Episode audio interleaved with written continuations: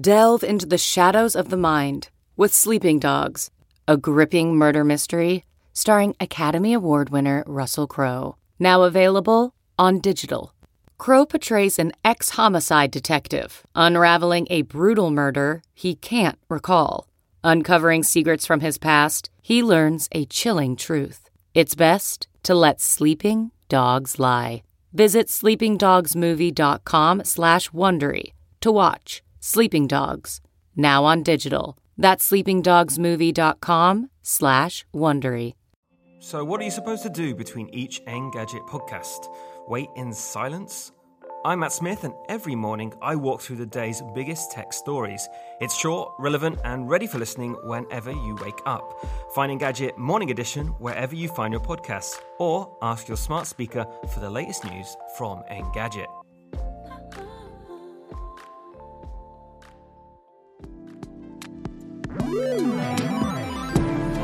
Hello, Internet, and welcome back to the Engadget podcast. I'm Senior Editor Devindra Hardawar. I'm Reviews Editor Cherlynn Low. This week, we're going to be focusing on social media as the place where civil society is happening right now. Everything is tech. We're, a lot of us are trapped at home. I'm sure many of you are watching the protests and everything happening in this country. So, we want to talk about the impact of social media and specifically how Twitter and Facebook are handling their responsibilities right now as the major channels of society. Things are pretty rough in America these days. Since last week, there have been nightly protests against police violence and specifically how cops value black lives. This was all sparked off by George Floyd's murder in Minneapolis, but that's not the only story obviously. There was Ahmaud Arbery in Georgia, who was gunned down by citizens. There was Breonna Taylor in Louisville, Kentucky, who was killed by cops in her own apartment. There's not much for us to say about all this as a tech podcast, but I do want to express support for everybody in the streets fighting for a more just world. They've also been joined by massive protests worldwide, which I think is the mm-hmm. single most heartening thing to see right now. So I just wanted to say I support you all, especially if you're out there on the streets. Uh, if you can't be there in person, there's a lot you can do. You can donate to bail funds. You can promote black and brown voices on your own channels. Help fight against racism in your own communities. There are so many other ways we could be doing this. Whatever you do, stay safe. Cherlynn, did you want to say anything here? I think your point about tech being where life is happening right now is even more true because social media and tech are just our window into the world as we're all mostly stuck at home and has it's always been sort of a window into another world but right now it's like our only way to view the world like there's media but yeah. there's social media which is yeah. even more I think, relentless. So it, it definitely is within our wheelhouse. And for those people who don't want to go out and protest, I get it. I, I have my own safety issues to consider too. It's hard to protest in the middle of a global pandemic. Exactly. The like there's so oh man, it's it's exactly. all this stuff is hitting us all at once. So And I think yeah. for people like you said, donate, I've done that. But I think another thing we can all do is listen. And mm-hmm. and and listen to people and what they're saying. So yeah, there you go. I will say uh, one writer who I really enjoy reading everything he writes is Charlie Warzel over at the mm-hmm. New York mm-hmm. Times op-ed section, and he wrote a great piece about basically this is the thing. This is the one thing we're all watching every night. Uh, yep. We must bear witness is the way he put it. And we're seeing so many videos of police violence. We're seeing videos of the protests. We're seeing real time communications, you know, live streams. We're seeing all this stuff all at once. Yep. It's hard to ignore it. Like yep. maybe we could in previous protests, and th- there have been many protests over the last yep. few years, but it feels like we're at a point too where everybody can stream easily, everybody can share easily, and also maybe it has something to do too because of the fact that so many of us are at home mm-hmm. we're already used to being on social media every night and now it's the thing it's flooding all of our channels it's not just one yep. or two activist friends who are sharing these things it's everywhere you can't yep. avoid it but i think that's uh that's an important thing as always be sure to subscribe to us on itunes or your podcatcher of choice drop us a review. Anything is appreciated. And we also have a new form for handling questions. You find that whenever we post the these episodes or it's right there. But you can also email us at podcastengadget.com there's so many ways to get in touch. Please send us your questions your advice and your comments about everything happening right now. So it's been a particularly crazy week for twitter and facebook. Mm-hmm. and it's honestly hard to fathom how much has happened since last Tuesday. So, joining us today is Karissa Bell, senior editor Engadget, focusing on social media. Karissa, how's it going? Going well. Thanks for having me you have had a very busy week. Like I, I just remember when all these things started First happening. First of all, Karissa always is busy, yeah. right? Like the social media beat is like not my. I do not envy your job. Like, yeah. But this week has been uh, extra, extra chaotic. Yeah. Can we start from the beginning? Because I believe there was a on May 26th there was an internal report uh, from Facebook about how they were handling political division, and basically the company was very aware that its platform was divisive mm-hmm. and, in general, would, would promote the most like extreme views, but there was really a reticence to do much about that. Can you tell us what was going on there? Yeah, and you know it's crazy that you said this was on May 26th because it kind of yeah. to me feels like it was two months ago already. yeah. Um, but yeah, so the Wall Street Journal published this really big story um, uh, about Facebook after the 2016 election. They had sort of undertaken this effort to kind of look at whether you know does Facebook actually make uh, things more divisive? Does it create mm-hmm. polarization? You know a lot of questions that were on people's minds um, you know after mm-hmm. trump was elected and uh, what the researchers found was that actually yes it does um, in a lot of ways their own um, algorithms feed into this divisiveness in a lot of cases mm-hmm. um, one example was in facebook groups that mm. they that if you you join groups and they actually will recommend groups that promote extremist content um, and so this was something that you know Facebook's uh, researchers who were working on this, I guess, were, were pretty worried about. Um, right. According to the Wall Street Journal, you know, the stuff was eventually some of it was was brought to uh, Zuckerberg, and you know, really kind of not a lot necessarily happened. I think some changes were maybe implemented. A lot of others were rejected, and then it kind of says that Zuckerberg basically just sort of lost interest in this idea, yeah. um, and he's since kind of like walked back from you know talking about whether this idea of whether or not Facebook is divisive. He's kind of decided that it's not, um, and has right, indicated right. he kind of wants to spend his time on on other problems. Let's say despite their own research, I feel like this whole situation really this is kind of the heart of everything too that also happened over the last week. Like the way Mark Zuckerberg thinks about I think the value of the conversations on his platform and the way he weights certain things. Um, I, I would say, like looking at Facebook anecdotally, I think we could all see like the platform would send you to more extreme things because listen that's that's what facebook wants right? They want you to engage and sending you to the craziest spots uh talking to the craziest groups is probably the best way to do that.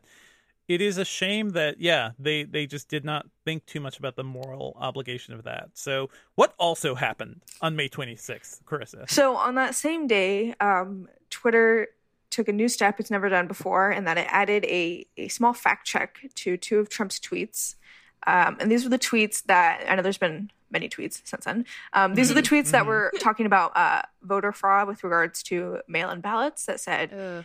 you know, they're substantially fraudulent, that um, basically in California, yeah. uh, mailboxes will be robbed, yeah, ballots will be forged, fire will fall from the yes, sky. Everybody can get a mail in yeah. ballot no matter who you are, how you got to this country, et cetera, et cetera. Um, so Twitter did something they've never done before. They added a small fact check that said, get the facts about mail in voting or mail-in ballots rather and then it linked to a twitter moment that had some debunks from news organizations and had a few bullet points you know saying that it was um, you know what he said was incorrect and had a few basic facts about how mail-in ballots actually work. Did that feel like a triumph? That kind of felt like it was the, t- Twitter's tongue-in-cheek way of going. Not even tongue-in-cheek. It was kind of just a way around, like still keeping him right, on, but kind right. of checking what he says uh, in tandem. I mean, I think some people like their first reaction was to see it as a kind of triumph, um, especially because yeah. Facebook has refused to yeah uh, do any kind of fact checking on his words. Um, yeah, and Twitter doesn't necessarily do a lot of fact checking in the same way that Facebook does.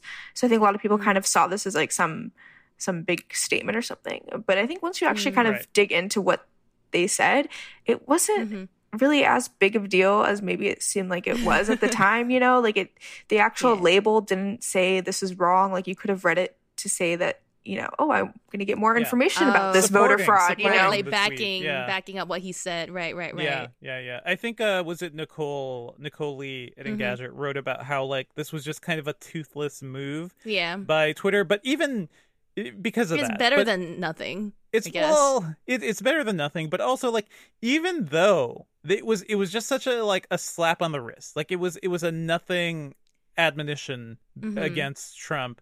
Uh, he did not take this too well. Yeah. Of course No. not. And you know, I think on another level, it sort of it was. I think for them, it was maybe a little bit symbolic because they've also kind of given uh, Yep. Trump and you know many other politicians as well, uh, frankly, like Sure. a lot of latitude in terms of, of what they say. So I Mm-hmm. think even you know adding that small label, it was you know sort of a symbolic step for them that like you know they are willing to go there, and especially with regards to you know interfering with you know people's information about voting, which uh, Twitter and Facebook's uh, are supposed to have Yeah. policies, uh, strict policies about. Yeah. And what, what was funny too is like even after that happened, um, what Zuckerberg had a Fox interview where he disagreed with the post warning. That was May 28th. That was just two days later. Which, first of all, great place to go to talk about how much you care about, um, yeah, facts and everything, Zuck. Uh, but then I feel like Trump was the example of the "you mad bro" meme because he he signed an executive order that would Oh, potentially limit protections for social media companies. Um, a most likely ineffective thing. Like it, it's kind of a useless slap on the wrist uh, against everybody. But man, what what was up with that, Karissa? Yeah, um, he he has talked about this um, in the past. You know, this isn't the first time that Trump has said that he wants to like rail in these social media companies, and you know, they've there's been this kind of thought um, from him and others in his party that you know they're biased against him somehow, and you know they're going to take some sort of action. Um, so this executive order, from the reporting, it sounds like was actually something you know they had kind of had floating around for for at least a year. Um, it wasn't necessarily new, I guess, but so he sent this executive order that basically it's trying to walk back some of the protections that these social media companies get under uh, what's known as Section 230 of the Communications Decency Act, which is uh, a 1996 law that's really foundational for the internet. Basically says that internet companies cannot be liable for the content that their users post. And so this uh, executive order would basically kind of ask the FCC, FTC um, to see if they can try and put some limits on the, that protection. Um, a lot of experts say it's not really going to be enforceable, but you know that was kind of his big sort of Yeah. I- Is it? It's basically like a memo to a committee to suggest something that likely will never happen, right? yes. Um, Congress actually oversees um, Mhm. These uh, agencies, not the executive branch, for one. Um, a lot of le- uh, a lot of lawyers say and experts on you know communications law and Section 230 say that's not really going to be enforceable. It's almost definitely going to get challenged in court. So I mean, it's it, it seems fairly toothless on its face. Um, Right, at the same right. time, it could still be a big headache for these companies. You know, if they have to go to court Yeah. and, and litigate this, especially smaller companies that you know might not have the resources of a of a Facebook or a Google. Ironically enough, uh, Trump is one of I think the the most you know important people who benefits from Section 230, right? Like his the way he treats Twitter and Facebook and other platforms, like his ability to say so much of what he wants is protected by the thing he's trying to abolish. Man, gotta love it. Gotta love this guy. yeah, it's a bit of an own goal, really. yeah, yeah. I love that analogy. He's so mad. He's so mad. The next day, Jesus. I think was the the thing that really kicked off because um the the Black Lives Matters protest started the previous day and Trump uh sent out a tweet that was basically instigating violence against the protesters. What yeah, what happened there, Karissa? Yeah, so there was a, a late night tweet from Trump, as there as there often is. Basically, it was uh, appeared to threaten the protesters, and it said, "When the looting starts, the shooting starts," which was a a reference, a pretty troubling reference from the 1960s. Um, has sort of a history of being associated with violence, um, Right. especially racial violence. So at that point, that was up for a few hours before uh, Twitter then actually took the step that they hid the tweet behind this sort of interstitial um, kind of notice that said this tweet violates our, our policy against glorification of violence, but you know we're leaving this up because it's it's newsworthy. So essentially, what they're saying was, you know, this would break our rules. We would take it down, except it's from Trump, so we're leaving it up. But you know, we disagree with this, um, and that basically, you know, set off a explosion of just uh, craziness. And you know, if you thought that the little tiny fact check uh, was a big deal, this was definitely was taking things a step further. What do you guys think of this step? Right, like it's it. It's yeah. not as toothless, but it's not I, I don't know what you guys think basically right i have my I own think, thoughts i think it's a I think this move. is the best yeah i think this is the best way they could have done it right because yeah. the the notification around election um you know mail-in fraud, fraud. Yeah yeah yeah. It was so it wasn't even like a bold warning color. It was just like a blue exclamation mark. It just mm. felt it, it didn't feel as like a big warning whereas this is like hey it's like when you go to like um if you're if you're going to certain websites and like things uh things are kind of uh dangerous or mm. violent or gross behind it. Mm. Uh, if anybody who used to visit rotten.com mm. back in the day, it's just like really, really gross things you see on the internet. This had that sort of veil of like, oh man, there's something really bad behind here. Yeah. And that may not mean much for Trump supporters, but I think it does. It says something about Twitter and how it manages the content on its own service. And that's also something um, our friend Mark Zuckerberg did not choose to do because that same first of all twitter blocked that on the trump account and then they added it to the official white house yeah. account yes. where the same block also happened which is uh i'm sure like some some genius there thought like oh I got another account. You know, like when a troll gets blocked, they go to one of their other accounts. It, it, just happens to be the official White House account. What a world we live in. Uh, Mark Zuckerberg, our friend, chose not to do any of that blocking on Facebook, and he he gave a very long explanation. It, it, there was a lot going on here. Uh, any major takeaways from that, Chris, on your end? Yeah, and you know the the weird thing is, so you know that that same tweet was cross posted on Facebook as Trump does. Yeah, mm-hmm. and mm-hmm. pretty much almost entire day went by before we heard anything from Facebook about it. You know, a lot of us were were asking, um, you know, mm-hmm. as soon as we saw mm-hmm. it, you know, because Facebook also has rules against uh, glorifying violence. Um. You know, the rules are not that different from from Twitter's in, in that regard. Yeah. And and they have blocked posts and removed things from some like really really bad politicians in the past, but just mm. not Trump and not uh, Republicans typically. Yes, they did remove one ad of his once uh, about the census, okay. but yeah, so they.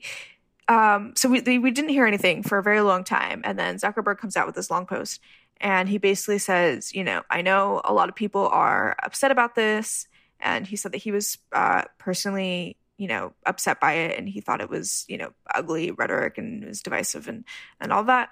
Um, but he basically, you know, said what he's been saying. He thinks that Facebook needs to enable as much speech as possible. He said we looked very closely at that post and, you know, discussed whether it violated our policies against glorification of violence and, you know, ultimately said that they didn't think it did.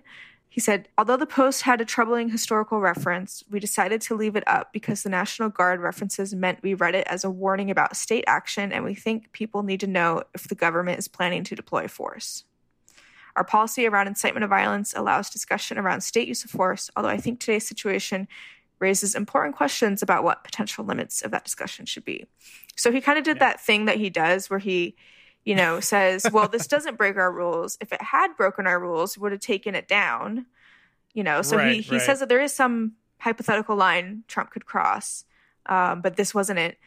And then he also sort of criticized Twitter, saying that, you know, if they think it's, if Facebook thought it was wrong, then they would have not labeled it, they would have taken it down. So Please, and they're doing less than what Twitter has done, and they're like, no, no, no, Twitter hasn't been hasn't done enough if they really thought it was a violation. Meanwhile, we don't think it is a violation. Man, this this you know, you said that hypothetical limit thing um just now and that's totally true, right? And what Zuck's also doing is like what I think a lot of people are doing, which is like yeah, um, you know, it doesn't really move the needle right now, but you know, it, it forces us to think about what the potential limits should be. And I'm just like, you're this is such an empty answer. Like, is, oh yeah, we're is. going to think about it. We're going to think about it as a, a way to de- like to delay and try to distract everyone until they can forget about you, and so you can pretend like it never happened. I think. I mean, we've seen Facebook do this time and time again, where they get flack for this, and then they'll say, you know well we're uh-huh. we're rethinking our policies we might change this at some point you know and they, they kind of make these noises because they they sort of want credit for saying that they you know they're thinking about changing without actually act, mm-hmm. making a change or, or actually doing anything so after Zuckerberg, you know, announced this post, there was a tense call with employees. Uh, Recode had a transcription of that, and what really struck me about that whole conversation is that so many words. It's really all just so many words of like Zuckerberg excusing himself for not doing anything. And it's shocking to me like how much of this, like these major decisions, I'm he's the CEO, he's the guy in charge. But so much of it com- just comes down to him and his judgment That's what I was- about what he thinks. And that's uh, it's kind That's of what ridiculous. I was thinking at the start, Yeah. right? When we were just delving into this, where Zuck said, like, you know, Zuck, they presented the research findings Uh-huh. to Zuck and he just got disinterested. I was like, okay, th- this guy has too much power. And wasn't there an oversight board, Karissa? Like, didn't, didn't they just make a big deal about their oversight board Mm-hmm, committee? They did, and the oversight board sort of weighed on- in on this actually, and they said, well, they didn't exactly. They commented on the situation, I should say, and that you know they're just really not they're not set up yet. They're like we were just announced. Uh, Facebook said these people don't even have their laptops yet. They said that this is the kind of post that they would uh, potentially weigh in Right. on once they're set up, but they're not Yeah. set up yet, and it's you know going to be some time before they're really have everything in place to start kind of making these decisions. And by the way, even once they are able to start, you know, officially Yeah. weighing in, in. um, it's not going to be a quick process. You know, we're talking like th- Ugh. 30 to 90 days or something like that. Um, Yeah. so I'm not exactly sure how how helpful they even would be in this situation. It's it's funny. Facebook was the company of move fast and break things, but when it comes to actually fixing its platform, it's uh, move slow and think things. basically, like it's very it's very much the opposite of solving all of its problems. I think what's also really interesting too is that this points to like the major problem of just having a single point, a single person making these judgments Yeah. too, right? Because it's like Zuckerberg does not have maybe the fullest life experience. You know, this is a guy who's founded this company when he was very young. He got very, you know, this thing grew so quickly. And I think time and time again, he's proven that he's just not equipped to make like larger moral decisions. So yeah, when he reads, it's like, oh, uh, the the Trump tweet, he's like, oh yeah, it's just the National Guard. He's just talking about bringing the National Guard somewhere. Whereas somebody with maybe a little more historical perspective, somebody who maybe also uh, could be hurt, somebody actually black or brown who could be hurt by this police violence, um, would read that and be like, "You're he's threatening to kill me." This is not like a just like a you know a hypothetical. This is a very direct thing of what's happening. But Zuck doesn't see it that way, so Facebook doesn't see it that way, so it stays up, and Which- billions of people get to read it. And Yeah. so that's the that's the thing, right? If he doesn't see it as that way, the company therefore has to like Yeah. th- that's their stance, and that's a problem because I know a lot of people, like a lot of some close friends of mine, actually work at Facebook, and you know, at first when the whole pandemic started, they were very grateful because the company was giving every single employee money to tide them through the lockdown. So every single Facebook employee I think got a thousand dollars to use however the hell they wanted. Uh, similar to the way like Google gave a lot of their employees a thousand dollar stipend to set up work from home um, things now, but you know, and and that like made a lot of the, the friends that I know who work for Facebook, they were very grateful and they were very much like, oh, you know, my boss really cares for me. And then meanwhile, this happened, and now all their employees are pissed off, as far as I can tell.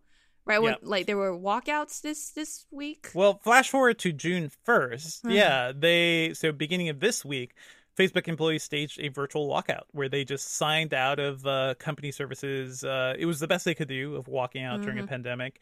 Seems like the the most vocal disruption we've ever seen from Facebook employees on my end. Yeah, I think so. Um, you know, it's a little, you know, with a virtual walkout and everyone being at home, I think it's a little bit hard to judge exactly sort of how how widespread this is. But um, essentially, you know, employees uh, didn't come to work.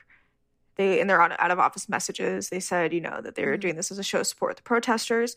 Um, and then what we saw, which we don't normally see, is we saw many, many Facebook employees um, publicly speaking out against the company Yeah. you know, saying they don't agree with the decision, um, you know, that they're very upset by it, making, you know, these statements on social media, which, you know, is sort of something that is pretty rare for, you know, Yeah. Facebook employees, especially many Facebook employees, um, and some fairly senior folks, um, you know, saying that I disagree with Mark on this and I want to change his mind. And, you know, this isn't, I'm not proud of this and I want to do something to, to change the situation within Facebook. Do we think that this will change Mark's mind? Do we think? You know, it's an interesting question. Yeah. Um, I think on one hand, he has, he seems like he's sort of dug in on his position and has Mhm. said that, you know, he thinks he's right on this. He, he doesn't want to be arbiter of truth. He he thinks face, uh, Facebook should be on the side of more speech. You know, he talks about how he has concerns right. that once you chip away at speech, it's very hard to get it back. And, you know, he makes many philosophical arguments about this. Mm-hmm. So I don't think he is going to change his mm-hmm. his opinion, how he feels yeah. about this. Um, at the same time, he yeah. is sort of making some noises again that you know Facebook might change something at some point. You know, Facebook is known to you know respond to uh, PR backlash that's ongoing. Yeah. So, um, you know, I think there is a chance we could see them sort of tweak some of their rules yeah. or, yeah. you know, do something differently. But I don't think Zuckerberg, you know, at his core yeah. is actually going to mm-hmm. change how he thinks about this stuff. I think. I will say this is not like this attitude is not entirely new, right? Since last year, uh, they decided not to fact check politician posts. So like there, mm-hmm. there's always been like a little special leeway for people like Trump and other politicians. But what was interesting on June second is that something we definitely don't see too often is Facebook employees were vocally resigning. Yeah. There was one employee who posted, uh, you know, why he was leaving. I believe mm-hmm. an engineer uh, on LinkedIn that went viral. Mm-hmm. Um, a few other people followed. Not like major major people, but the fact that people are out there talking about this yeah. experience and saying like how much they they just had to get away from Facebook and what they were doing. I think that that really says quite a lot, right? It does. And then there was also I don't I don't know if you guys saw it. There was an open letter that was published in the New York Times just the yeah. other day mm-hmm. from a group of former employees who, you know, some of these were pretty influential people there at Facebook in the early days. There was the first um, head of PR. There was the one of the first uh, employees to ever kind of write their community standards. So somebody who was very mm. intimately familiar with Facebook's rules, how they work, how the company has historically enforced these things, and they basically mm. said, you know, this isn't the Facebook we know. Like it really pains us to come out here and, and criticize the company, but you know, we really disagree with what they're doing. And the Facebook we know is all about giving users more free speech and giving users uh, you know a voice and when you moderate and fact check users and you don't do that to politicians you know you're doing the mm-hmm. opposite mm-hmm. yeah. i mean that would i mean man like what a heavy topic right like it's it's it's a lot to process there's a lot to think about but i mean th- while all this was happening yeah. right facebook and twitter were still being used by people amid to... the protests yeah mm-hmm. such an important platform right they are, and I think that again, we we made this point earlier, but like social media being our only window really into what's going on right now has mm-hmm. such a mm-hmm. great impact. So with the with the protests taking place in real life on the streets, they also took to social media, and obviously there was,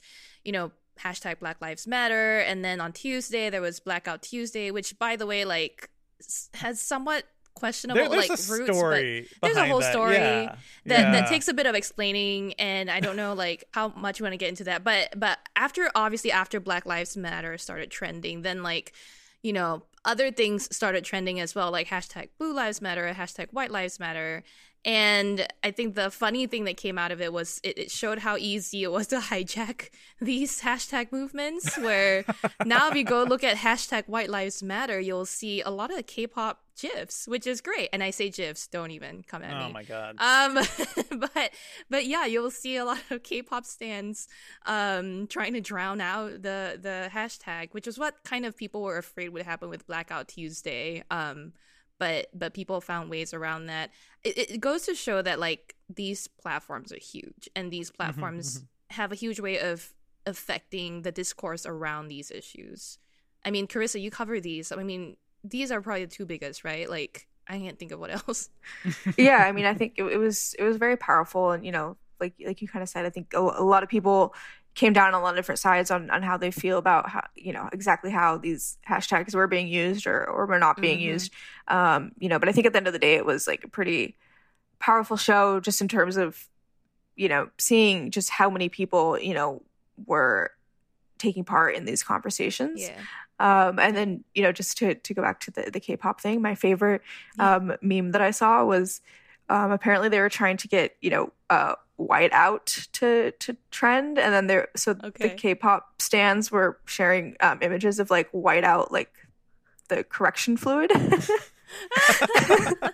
And um I, awesome. I just thought that was so funny. And i think yeah K-pop around the time white lives do not get they're it's hilarious. and then around the time White Lives Matter was trending, Twitter categorized it under K-pop, right? Like you have the trending column on the right, White Lives Matter, and then the little label saying why is K-pop, and Yes. that was just quite funny.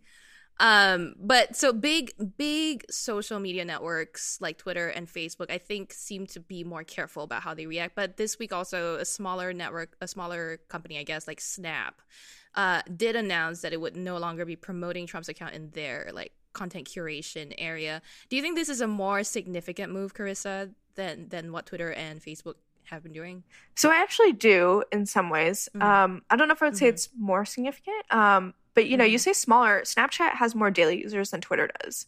Um, Yeah, they have yeah. That's true. Yeah. they have a lot of users. They have a lot of young people. Um, Snapchat's actually extremely important platform for Donald Trump's campaign. They spend a ton of money there. They have a huge presence. You know, their channel is not not insignificant. They have they sell Yeah, a lot of sure. merchandise. They have a team that makes a lot of content for it. Um, so what Snapchat essentially announced was they are not blocking any of his posts or removing his content or anything like that, but they're taking his channel out of that for you section of Discover, which is kind of like that main Discover section, you know, it's algorithmically Mhm. Sorted where you see all the publishers and channels. So they're taking him out of that entirely. So from now on, the only way people will find Trump's content on Snapchat is if they're subscribed to him already or if they actually search Donald Trump. But he will not Okay. appear, he will not get any more free promotion, they called it by them. I, I think that's fair. And then obviously Trump, I'm pretty Got sure mad again. he got mad, even though I don't think he's on Snap, but okay, as in like personally, I don't think he understands Right, right. or is on Snap. But he knows yeah. where his image is. yeah yeah, Yeah, there was- Um, but he there was a statement from his campaign manager, you know, about how this was, um, you know, really unfair, and I think they he called it like, um, Can we can we just read this statement from Brad Parscale because I feel like it reads like an angry high school note, like when somebody is mean to you at high school. Um, yeah. Uh, here is the statement from Donald Trump's campaign manager. Snapchat is trying to rig the 2020 election, illegally using their corporate funding to promote Joe Biden and suppress President Trump. Radical Snapchat CEO Evan Spiegel would rather promote extreme left right videos and encourage their users to destroy America than share the positive words of unity, justice, and law and order from our president. Snapchat hates that so many of their users watch the president's content, and so they are actively engaging in voter suppression. If you're a conservative, they do not want to hear from you, they do not want you to vote. They view you as a deplorable, and they do not want you to exist on their platform. This is insane. it This incites is an rage. insane statement. Wow, wow, wow. wow. yeah, it's it's Wow, unhinged. That's a lot. I mean, you put it really well when we first reacted to this statement, uh, Dev. You said something like, "This is a high school kids, uh, not it's Yeah. a playground statement, right? Like it's a, I don't want to be friends with you either." And yeah, And Yeah, yeah, like, yeah, yeah, yeah. It's really just a step away from 1v1b IRL. Fight me, fight me, bro. Come at me, bro. Yeah.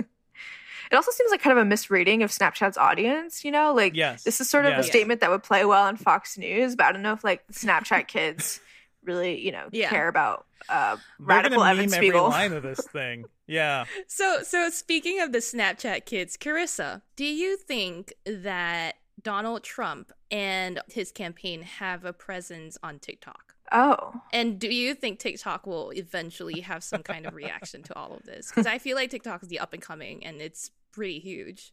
Yeah, you know, I don't know if they have an official account, but you know, as we get could go look. as we get deeper into the election though, I wouldn't I mean, I would absolutely expect Yeah. that the campaigns would try to do something there.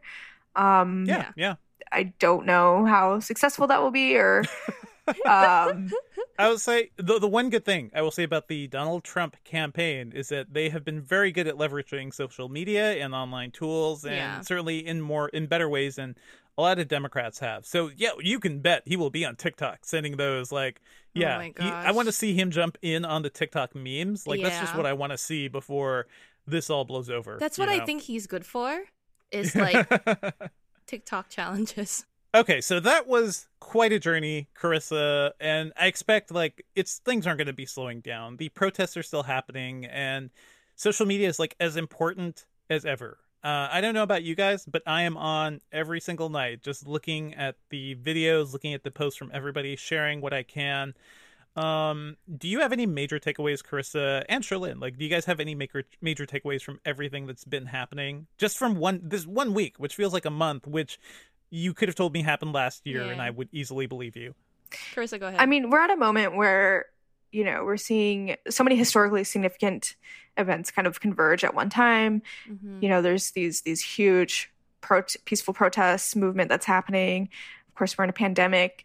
Uh, we see social media companies, you know, trying to actually sort of take a stand in terms of what Yeah. their platforms can be used for. So, I, but I did hear that uh, monkeys escaped with the coronavirus, which is a real thing.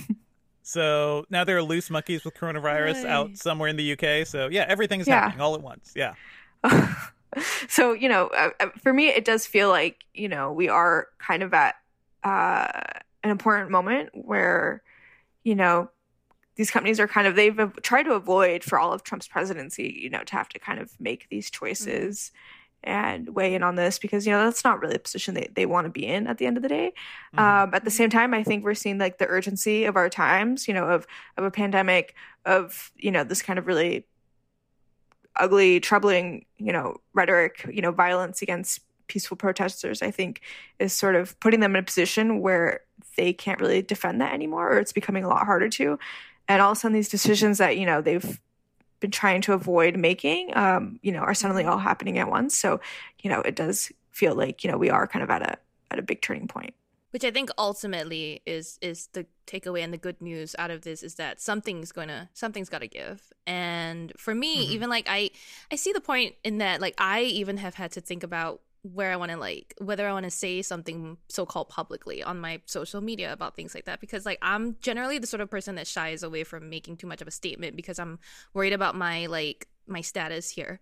Um and this week has just been so hard and it's been like I, i'm not like you devindra like i i Mhm. you're able to like look at it nightly to be updated i can't because when i look at it it overwhelms me i feel very like Yeah. i've cried so many times in the past week because of everything right because Mhm, i feel pressure as to like i need to know what i want to say how like i know how i feel but do i need to Mhm. say about how i feel and i think in the same way these companies are making similar decisions like in, in a much grander and more important scale Right, of course right. but like I, you know, social media being like at the core of this eh, and, and and given the times we're in now like everyone's been locked down so everyone's attention cannot be distracted everyone's focused on what's going on right, Right. now all over the world we're watching and so there's more pressure than ever before to consider this and i think that that's what we kind of needed because this has been years and years and years that it's been a problem. It's been decades. It's been so so long a problem, and finally that there is some traction behind this.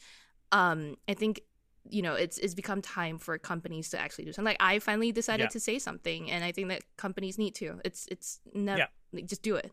You for know? sure and th- this is something i've mentioned before is like these companies all these companies all tech companies like were built on the idea of getting as big as possible of gaining as many users of gaining their influence and these companies they did it they Mhm. they made it happen. And now i think they really need to reflect on the responsibility of what they have you know of what they've built as Yeah. platforms. Like th- this is where everything is happening. You can't just be neutral. You can't you like I, I think you need a little more historical perspective to Yeah. really judge what's happening on your own platform. So karissa thank you so much for joining us. We Thank hope you, to chat with you again soon. Yeah thanks for having me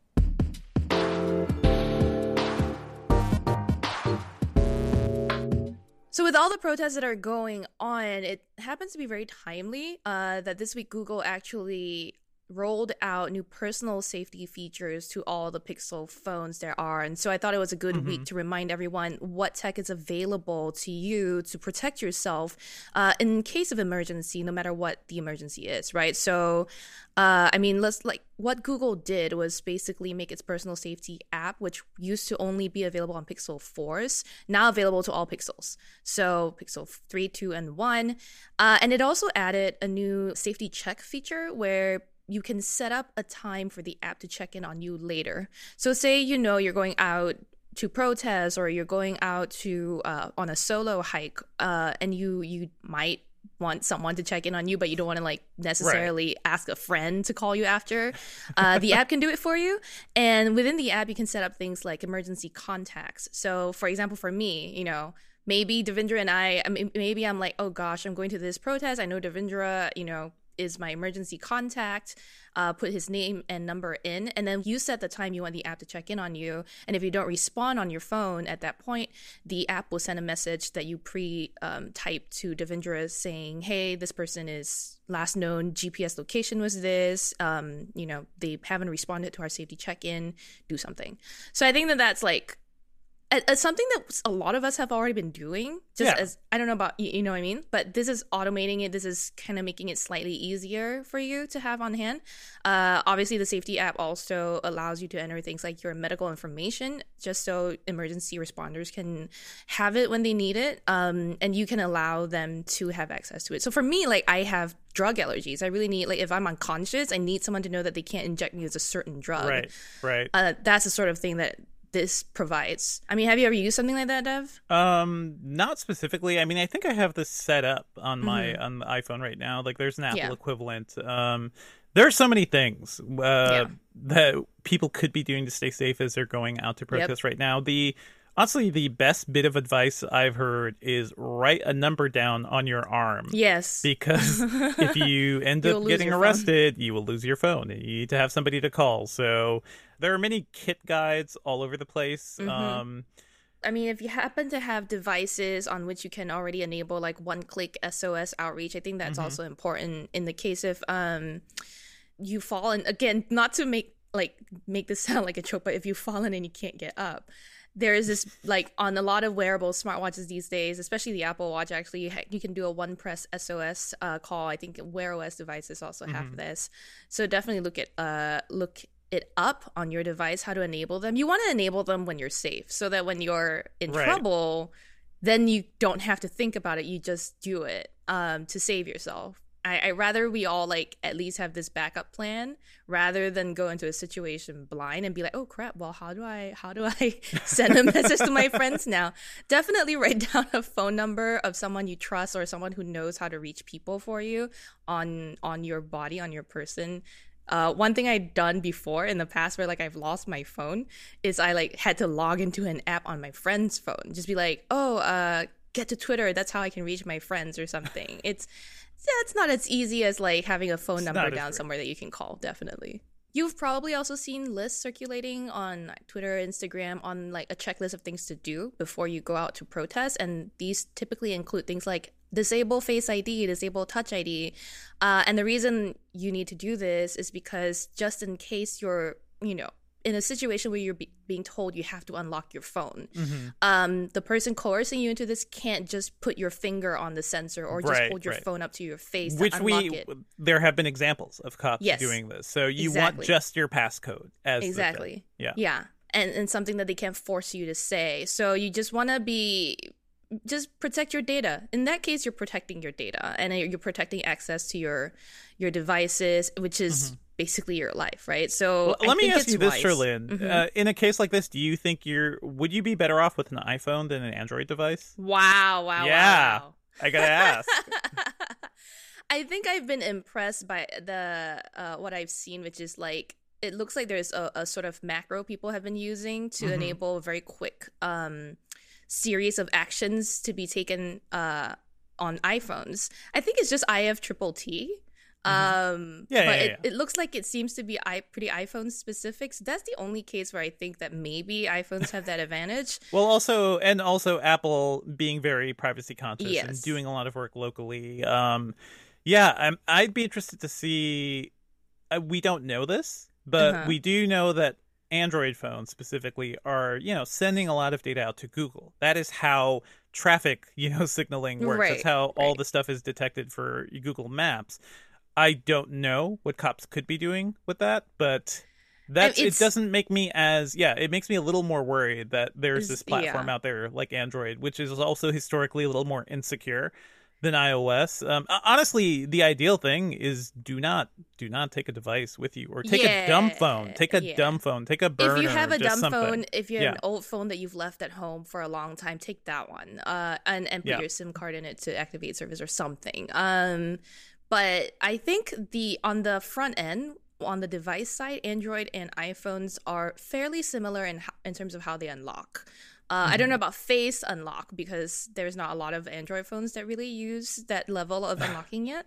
Um, but a there lot were of them just- some. It, it didn't go so well, but yeah, let's not talk about the Samsungs or the OnePlus. They're not the same level.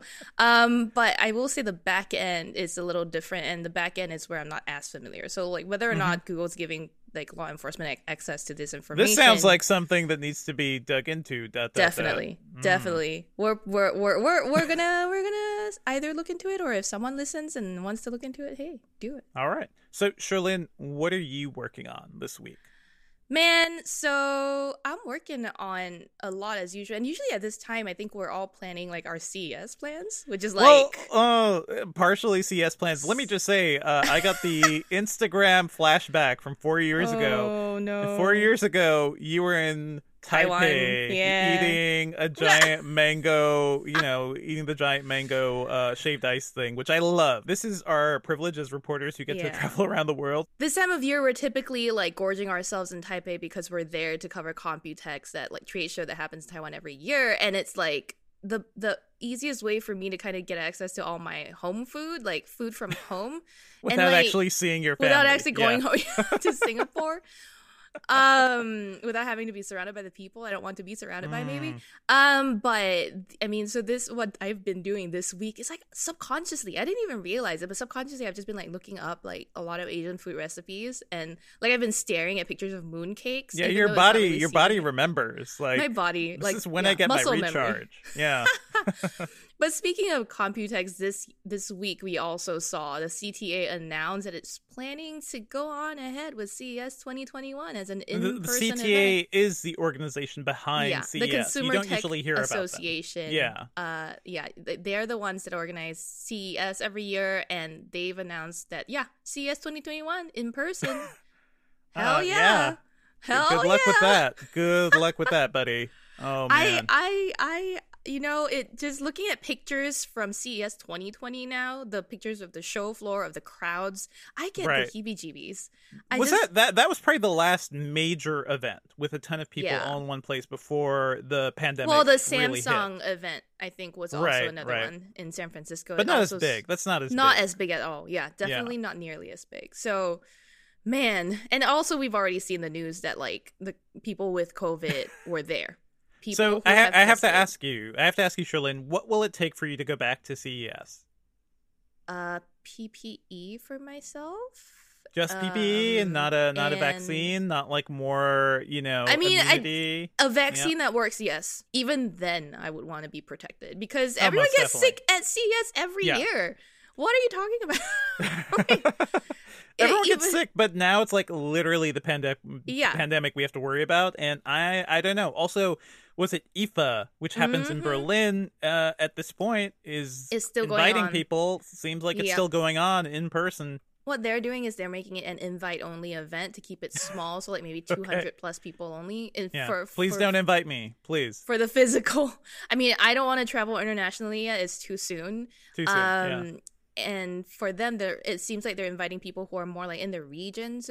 I guess. I guess. I Uh-huh. don't know. It still feels like it's a little premature, and like.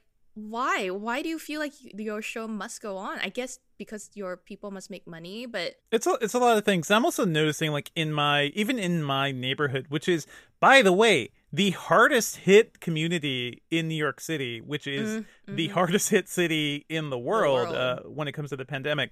People are out there without masks and without protection. So. Yeah, I, I think a lot of people are just ready to move on and Yep. pandemic be damned. I'm Yep. just, it makes me very, very sad. So, anyway, be, beyond CES, what's going on, Cherlynn? So actual work that I've been doing, and I've, Yeah. I know I've been teasing this for weeks, but uh, that re- embargoed review of mine went up last week for the Galaxy Tab S6 Lite. Wait, Um, wait. That's all? That's all you were Stop teasing? Stop it! Stop it! Yes, I was just saying that I can't talk about. But the thing is, the thing is, a lot Uh-huh. of people love our like Samsung Android tablet coverage Sure. because very few companies actually make very good Android tablets anymore, and people Mm-hmm. still want those things. They're the only company making good Android tablets. Yeah. Like that's the thing. But mainly I have a I have a Galaxy Tab S2 still sitting around from a couple years ago. They last I keep it around. It lasts forever and also it has a beautiful OLED screen. And that's Yes. something Samsung was doing from the beginning with A the the tab, you know, system. That alone makes it great even though Android sucks as a tablet operating system, right? It's it's yeah, it's not the best OS. Like so, so. I'm sorry, I need to laugh about this You because need to laugh about it. I mean, I've argued about Windows as a bad tablet platform, but at least Windows like built in some shit for tablets. Android I'm did just- not. let me let me tell you why Android is a shitty OS for for Oh, tablets. okay, wow. The I tables was have turned. I was happy about it until like I opened Instagram and tried to like and I was holding the phone uh, the tablet in landscape mode, okay? I was holding the device in landscape mode. I opened Instagram while in landscape mode. It opens up in Uh-huh. Yeah, landscape it mode. The- And is it like a tiny square Wait, in your no, no, no, it's, it takes Yeah. a full screen, but it opens up and, and then it flips to portrait and then stays there, refusing to flip back to landscape, even though Oh, I keep rotating the device back and forth. And it's like the the OS can handle the the landscape orientation because when I first opened it, it was landscape. Yeah, and it t- t- flips. To be to fair, portrait. to be fair, Instagram just sucks on tablets. Like there is Yes, no that's- iPad support. Uh, to run it on an iPad, you're basically running the iPhone app. It's Mm-hmm. it's ridiculous. But you know, Facebook is a small company and they have really limited resources, yeah, and they can only do so much. Cherlynn. Um, Anyhow, know, look- but Yeah, looking at the Instagram tablet problems, by the way, I just want to throw a shout out to Sarah Frier's book on Instagram, No Filter, because she dives into the conflict between Zuckerberg and the Instagram, Oh, you yeah, know, founders, and like the reason why Instagram has been so like starved for resources and so many things is because Zuckerberg was basically jealous. So that's something, and that really goes into everything we've been talking about Zuckerberg recently. Back to the Galaxy Tab S6 Lite really quick. Um, you mentioned the OLED screen's the best thing about their tablets. Sadly, this thing uses a TFT display, but it still looks No! nice. I know. I was kind of bummed. I was like, you had one job. yeah, your only thing is good displays that are like, Oh, o- man. AMOLED displays. And well, I will say the TFT displays still look nice. Just Is that it a QLED at least? No, Oh, no. come on. No. So so that's sad. Uh, battery life is really long on the thing, but like yeah, it it it needs better. I think that the display could be brighter for one thing, and colors are good. Like angles are fine. The blacks are not as deep for sure. Like you, it's a TFT screen. Oh so man. I know, but it is a lot cheaper. It comes with an S Pen included, so I still like that. Um, Mhm. and it's very really fast, so you'll enjoy that. But yeah. And then the other thing that I reviewed this week uh, for an embargo was a Timex smartwatch, but you wouldn't know it was a Timex if you didn't look at the watch logo because Okay. it was completely running Amazfit technology. So I don't know if you guys have heard of the brand Amazfit, but they make these No. really really cheap smartwatches. You see all over Andro- uh, all over Amazon. And uh, yeah, I was very confused because at some point in setting up the watch, you have to like grant permissions to the app to Timex. and everywhere there was Huami, which is a company that owns Amazfit. There was Huami branding. Even the Mm. app's API was like Huami.com. And I was like, all right, who am I granting Right, right. access That to? should be So, clear if you're buying a Timex device and you're Yeah. yeah, granting Yeah. permission. Did they were They- there instructions in the box? Were there any things that no said, "Hey, so that's Wow. the thing it's so i was i was honestly kind of pissed off because the whole time there was no wording or indication that timex had timed up with huami to make Mm-hmm. this device but everywhere i saw the logo. And then when i asked the company they refused to reply before the embargo. They kept delaying. They were like oh we're still working on an answer for you. And then after the article published where i t- pointed out how bad it was that they didn't say a thing they replied a really lengthy email going oh yeah sorry we didn't get you the thing sooner. We're totally and then we're committed to this and that. I'm like it's No. and then they were like can you can we send you another unit And that's you know why, by the way, I can see precisely why this company did this. Is because I think being even partnered with a Chinese company Yeah, right now is not a good look. They're scared and they're hiding it. Like, wow, tech companies don't hide things because we will find out. It's our job, and it makes you look worse. It's wow. it's like no, look, a lot of big companies do this, all right? A lot of big companies partner Yeah. with white label Yeah. manufacturers to do things. It's Yeah. fine. The problem here is that you're hiding it and also Amazfit itself is a big enough brand. Like I know of the brand and right, and right. it's confusing to your users. so uh, you're not being very responsible by like hiding this information. And Timex, like I expected better, I guess, for Right, some reason. right. So so yeah, I mean, I think they they have heard what I've said and they seem to be like more open about it now. And I hope that they'll improve in in what they actually sell to people come June 10th when the device goes on sale. But yeah. Anyhow. Dev, what are you Yeah. working on? Uh, I mean, I'm just I'm still reviewing the ZenBook Duo that I talked about last week. It's fine. It's it's a very Aw. nice dual screen computer. It is maybe a little heavier than I expected, but uh, it's not as big as the Pro Duo I reviewed last year. So maybe What's it's the- the, more. What's the battery life like? Uh, I don't know. Yeah, I mean, it's it's Mm. fine, but Mm. I haven't done my full battery life test. Uh, Mhm. it's fine. Working on that. Working on some back to school guides um, for us. I know we all Mhm. are doing that. God, so yeah. I'm specifically thinking about gaming laptops and things I could recommend to students. So Mhm. that's basically been my week. a lot of interviews, a lot of different things happening right now. We don't have any picks in mind this week uh, because there there is so much happening, and I think the thing we should all be doing is take a look like go bear witness to everything happening right now with these protests with the vast amount of change that's being asked for worldwide participate engage please take Listen, a look at everything happening read. right now yes Take time to yourself and process too. I, I would say that. And that's it for our episode this week, everyone. Thank you as always for listening. Our theme music is by game composer Dale North. Our outro music is by our very own managing editor, Terrence O'Brien. The podcast is produced by Ben Ellman. You can find Devindra online at at Devindra on Twitter, which um, I'm still sticking around on, so you can always find me there. And I podcast about movies and TV at the slash filmcast at slashfilm.com. Again, we just reviewed Tom Popo. So if you want like a bit of goodness and kindness and fun and joy in your heart as a slight escape from everything else that's happening, please check out that movie. If you want other sort of goodness, I'm at Cherlynn Low on Twitter and I try to post nice things on my feed, so check it out. Email us your thoughts and feedback at podcast@engadget.com. And for even faster access to us, you can contact us through the Google form on the page that this podcast is on. Leave us a review on iTunes and subscribe to us on anything that gets podcasts, including Spotify.